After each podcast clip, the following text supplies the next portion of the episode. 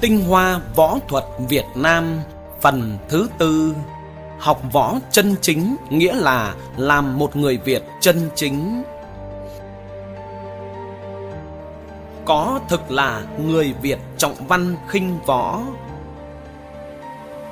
Có bài thơ rằng, Đoán xem văn võ cả hai hàng, Bên văn sang, bên võ cũng sang. Dù tía võng xanh văn đùng đỉnh, Gươm vàng thẻ bạc, võ nghênh ngang. Văn diều cánh phượng yên trăm họ Võ thét oai hùng dẹp bốn phương. Gặp hội Thái Bình, văn trước võ Võ đâu dám sánh khách văn chương. Nguyễn Công Trứ Trước đây tại một buổi diễn võ thuật cổ truyền, đã từng có một vị trí thức khả kính tuyên bố rằng dân Việt Nam chúng ta chỉ trọng văn mà khinh võ. Câu này thực sự cũng là lối nghĩ của rất nhiều người Việt, cả bình dân cho đến trí thức. Vì thế mà nhà nhà đua nhau cho con đi học hết đại học này đến cao học kia mà chẳng còn ai đi theo nghề võ một cách chân chính nữa. Vậy thực chất có phải dân ta luôn trọng văn khinh võ hay đằng sau đó còn có uẩn khúc nào khác? Câu phát ngôn này nếu giải thích một cách nông cạn, vô hình chung sẽ làm tổn thương đến giá trị to lớn của võ học trong khi lưu truyền ngoài xã hội cũng có thể làm nước Việt Nam mất đi rất nhiều tài năng võ thuật. Vì thế, người viết xin mạn phép dùng kiến thức của mình để bàn bạc thêm một chút. Văn và võ là gì? Triết lý cổ khởi nguồn từ cặp phạm trù đối xứng là âm và dương, sau đó kinh dịch miêu tả sự biến hóa của âm dương mà thành vũ trụ. Nó cho rằng vũ trụ này mọi việc mọi vật đều có hai mặt đối lập. Nên có võ tất phải có văn là hai mặt của một vấn đề, chính là văn minh văn hóa vì âm và dương lại là hai mặt đối lập, nhưng đồng thời là một và bổ sung cho nhau. Nó tồn tại không thể tách rời, và quan trọng hơn là nó có thể chuyển hóa qua lại lẫn nhau. Tức là tùy thời mà âm có thể chuyển thành dương và ngược lại. Bởi vì trong âm luôn có phần dương và trong dương luôn có phần âm đây là cái lý âm trường dương tiêu hay dương trường âm tiêu. Vậy nên điều đầu tiên chúng ta cần nhớ là văn và võ là một và không thể tách rời. Nếu tách ra theo đặc tính thì có thể phân ra như sau. Võ là tranh đấu sát phạt mang theo sát khí lạnh lẽo từ binh khí hay chân tay nên tạm thời coi là âm văn chương đem lại văn hóa, văn minh khai sáng cho xã hội nên tạm thời coi là dương. Dùng nguyên lý trên mà xét thì khi cái âm phát triển đến tận cùng thì sẽ sinh ra hay bắt đầu chuyển thành cái dương, tức là âm cực dương sinh nghĩa là người luyện võ khi luyện đến tận cùng đỉnh cao võ học thì sẽ không còn sát khí tranh đấu nữa mà lại mang một phong thái văn cách nho nhã và hòa bình, lời nói nhẹ nhàng và phong cách siêu phàm thoát tục. Chúng ta có thể thấy ví dụ sinh động nhất là các vị vua và võ tướng nhà Trần như vua Trần Thái Tông, Trần Nhân Tông, thượng tướng Thái sư Trần Quang Khải, Chiêu Văn Vương Trần Nhật Duật đều là những cao thủ hàng đầu nhưng phong cách lại văn nhã, thanh thoát siêu phàm. Sử cũ còn chép khi sứ thần nhà Nguyên đến dự lễ đăng quang của vua Trần Minh Tông đã khen ông có thần thái nhẹ nhàng như thần tiên. Còn người văn nhân chân chính tuy mảnh rẻ thư sinh, tay trói gà không chặt, nhưng khi đạt đến đỉnh cao của văn chương thì văn phong hùng tráng, lời lời sắc bén như đao, trí khí nhiếp phục tam quân, chính là có được cái dũng của võ tướng vậy. Ví dụ này thì có rất nhiều, từ Trần Khắc Trung chỉ dùng lời nói mà đường hoàng chấn áp tướng lĩnh Mông Cổ ngay trong trại giặc đến Nguyễn Trãi viết thư dụ hàng tướng nhà Minh. Những ví dụ trên nhiều không kể xiết. Một nguyên lý quan trọng nữa của dịch lý là chúng dĩ quả vi chủ, đa dĩ thiểu vi tôn. Đám đông do số ít dẫn dắt, số nhiều tôn trọng số ít. Khi nhìn vào đồ hình âm dương, chúng ta thấy trong phần âm luôn có một chấm nhỏ thuộc dương và ngược lại đối với phần dương.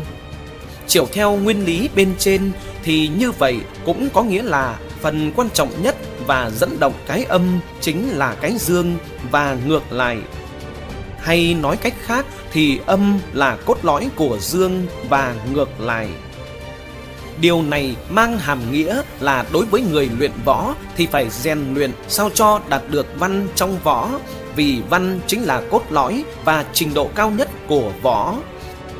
Ngược lại, đối với người học văn cũng thế, phải làm sao cho đạt được cái võ trong văn vì võ và tinh thần dũng cảm cứng rắn của nó là điều một văn nhân phải có. Vậy suy ra, người luyện võ chân chính cũng phải đạt đến một trình độ văn học cao thì mới được công nhận là cao thủ chân chính. Vậy thì hóa ra văn là cái đích phải đạt đến của người luyện võ. Dân ta nói trọng văn khinh võ chẳng phải là rất đúng hay sao? Ngoài ra thì võ học chính là một bộ phận quan trọng của nền văn hóa cổ Việt. Một nền văn minh nhiều nghìn năm, nên chữ văn còn có nghĩa là nền văn minh là văn hóa. Dân ta nói trọng văn nghĩa là người dù học võ hay học văn đều phải ra sức vun đắp và bảo vệ cho nền văn minh này thoát khỏi những kẻ dã man và tạo ra thời thịnh trị. Hay nói cách khác, văn của văn minh chính là lý do chính mà võ ra đời. Vì để bảo vệ cho văn minh truyền lưu ngàn đời mà luyện võ công vậy. Đó là chữ văn trong văn trị mà chúng ta hay nghe nói đến trong lịch sử. Nên những triều đại toàn thịnh đều là những thời mà võ công đệ nhất và văn hóa đỉnh cao các danh tướng triều đại đó đều cũng là những văn nhân nổi tiếng, đâu có ai dám chê bai võ lời nào.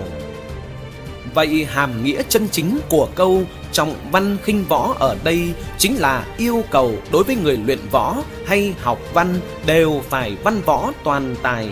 Và cái thứ võ bị khinh ở đây chính là võ biền, thứ võ thô lỗ và không có văn hóa hay thứ sức mạnh dã man của những tộc người du mục chưa có văn minh và chỉ thích hủy diệt vì thứ võ đó của họ không có nội hàm văn ở bên trong. Người viết cho rằng những dân tộc đó không xứng để dùng chữ võ, vốn mang hàm nghĩa quý trọng hòa bình và nhân cách. Có chăng chỉ gọi là phương pháp chiến đấu Câu trọng văn khinh võ chính là nêu lên sự trân trọng đối với những người luyện võ chân chính để đạt đến một trình độ văn hóa cao. Ngược lại, cũng không hiếm những ví dụ cho thấy dân ta rất chán ghét những văn nhân không có cốt khí, mềm yếu bạc nhược trong lịch sử.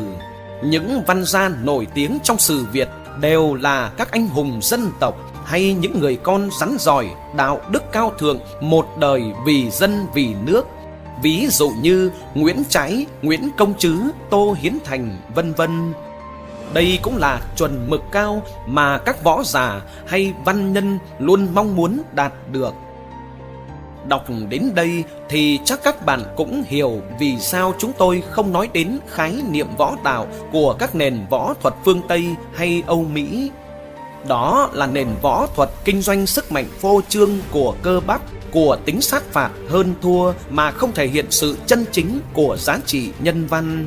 Nó nên được gọi là nền thể thao chiến đấu chứ thậm chí không xứng được dùng chữ võ nữa. Trần Hưng Đạo, các vua Trần và các tướng lĩnh nhà Trần như Phạm Ngũ Lão, Trần Quang Khải, Trần Nhật Duật đều là những người văn võ song toàn Họ vừa có tài cầm binh với võ công siêu phàm, cũng là những nhà thơ, nhà văn với những áng văn thơ bất hù như hịch tướng sĩ, thuật hoài, tụng giá hoàn kinh sư. Trong khi đó, quân Nguyên Mông với cái võ không có văn hóa đang dày xéo khắp thế giới, khi đối địch với võ đạo Đại Việt kết hợp giữa văn hóa và võ công đã thua ba lần tâm phục khẩu phục. Đệ nhất kiếm thành Nhật Bản, mọi thời đại, Miyamoto Musashi có viết, Người đời truyền tụng rằng đạo của binh gia là sự kết hợp kỳ diệu của bút đạo và kiếm đạo. Và kẻ là võ sĩ nên tinh thông văn võ.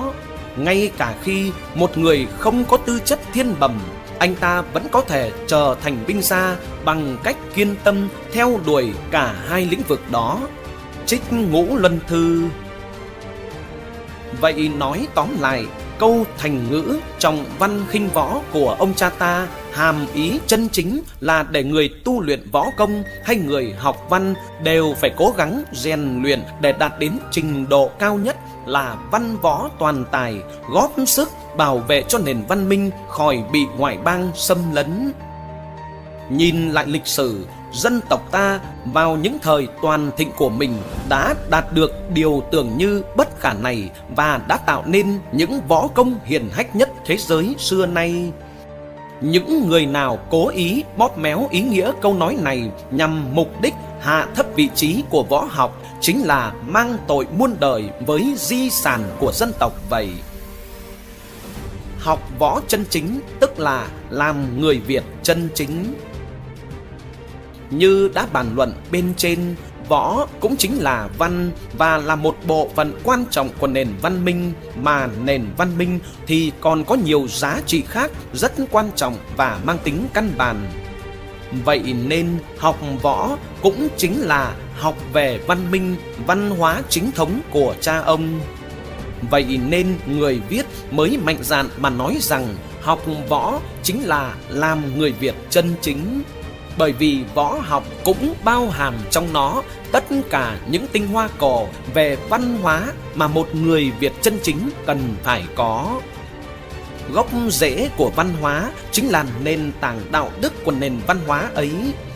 Đạo đức của dân tộc ta gồm rất nhiều tính cách, nhưng cũng không ra ngoài ngũ hành, vì ngũ hành cấu thành nên vạn sự vạn vật trong vũ trụ này từ ngũ hành tương ứng mà sinh ra ngũ thường năm đức tính lớn mà một dân tộc văn minh phải có là nhân lễ nghĩa trí tín vì để bảo vệ năm đức tính ấy không bị giặc giã man di làm mất đi mà võ công chính thống của Việt Nam thông thường có năm hình thái lớn về quyền pháp nội công là ngũ hình quyền, long hồ, báo xà hạc để tương ứng với ngũ hành và các chiêu thức biến hóa lấy từ bát quái và kinh dịch.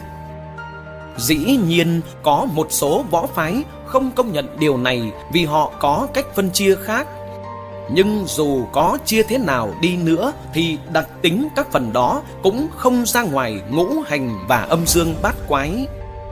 Nó lại cũng là một yêu cầu dành cho các võ sinh muốn đạt được trình độ cao từ sư phụ phải có đầy đủ đức hạnh để không dùng năng lực của võ vào việc săn bậy, sống một cách chân chính quân tử. Ngoài ra, còn đặc tính âm dương của vũ trụ cũng thể hiện rõ trong cách đối nhân xử thế của tổ tiên Việt tộc. Đó chính là thuận theo tự nhiên mà lúc cứng rắn, lúc mềm mỏng ôn hòa.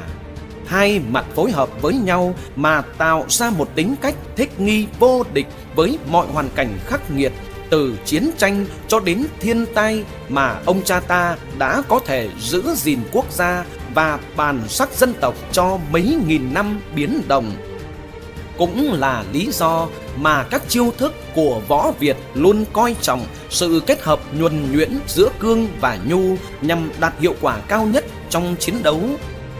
Đặc tính âm dương này thể hiện ở cá nhân thì là cách xử thế, thể hiện ở chiến tranh thì là sự phối hợp giữa đoàn binh và trường trần để giành thắng lợi tối hậu với chi phí thấp nhất.